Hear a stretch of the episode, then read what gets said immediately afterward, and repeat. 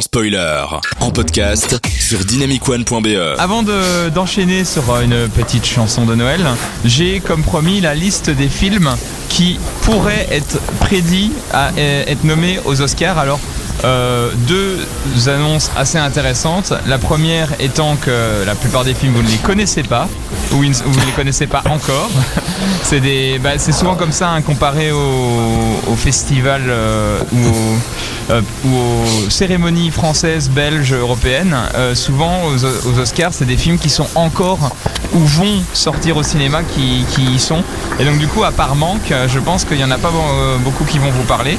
Et autre fait intéressant, la moitié des films qui sont prédits sont des films de, de Netflix ou de Amazon Studios, c'est-à-dire qu'il y a de plus en plus de films de, euh, de services de streaming. Alors je vous les cite pêle-mêle parce que ça vous dira sans doute pas grand-chose, mais il y a Nomadland avec Frances McDormand, la femme d'un des frères Cohen.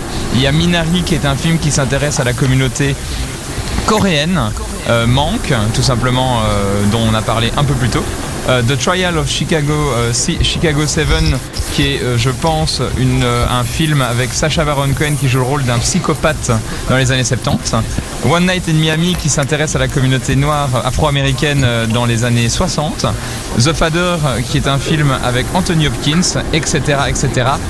Et, parmi la dizaine, il y a aussi The Prom qui est une comédie musicale, un peu comme Cats l'année dernière aurait dû se retrouver aux Oscars. Et bien cette année, la comédie musicale pourrait être The Prom. Voilà, je sais pas si ça vous évoque des choses ou s'il y a des choses qui vous intéressent déjà, euh, vu que a priori il n'y a que Manque euh, qui y est. Donc euh, voilà, une réaction sur cette liste?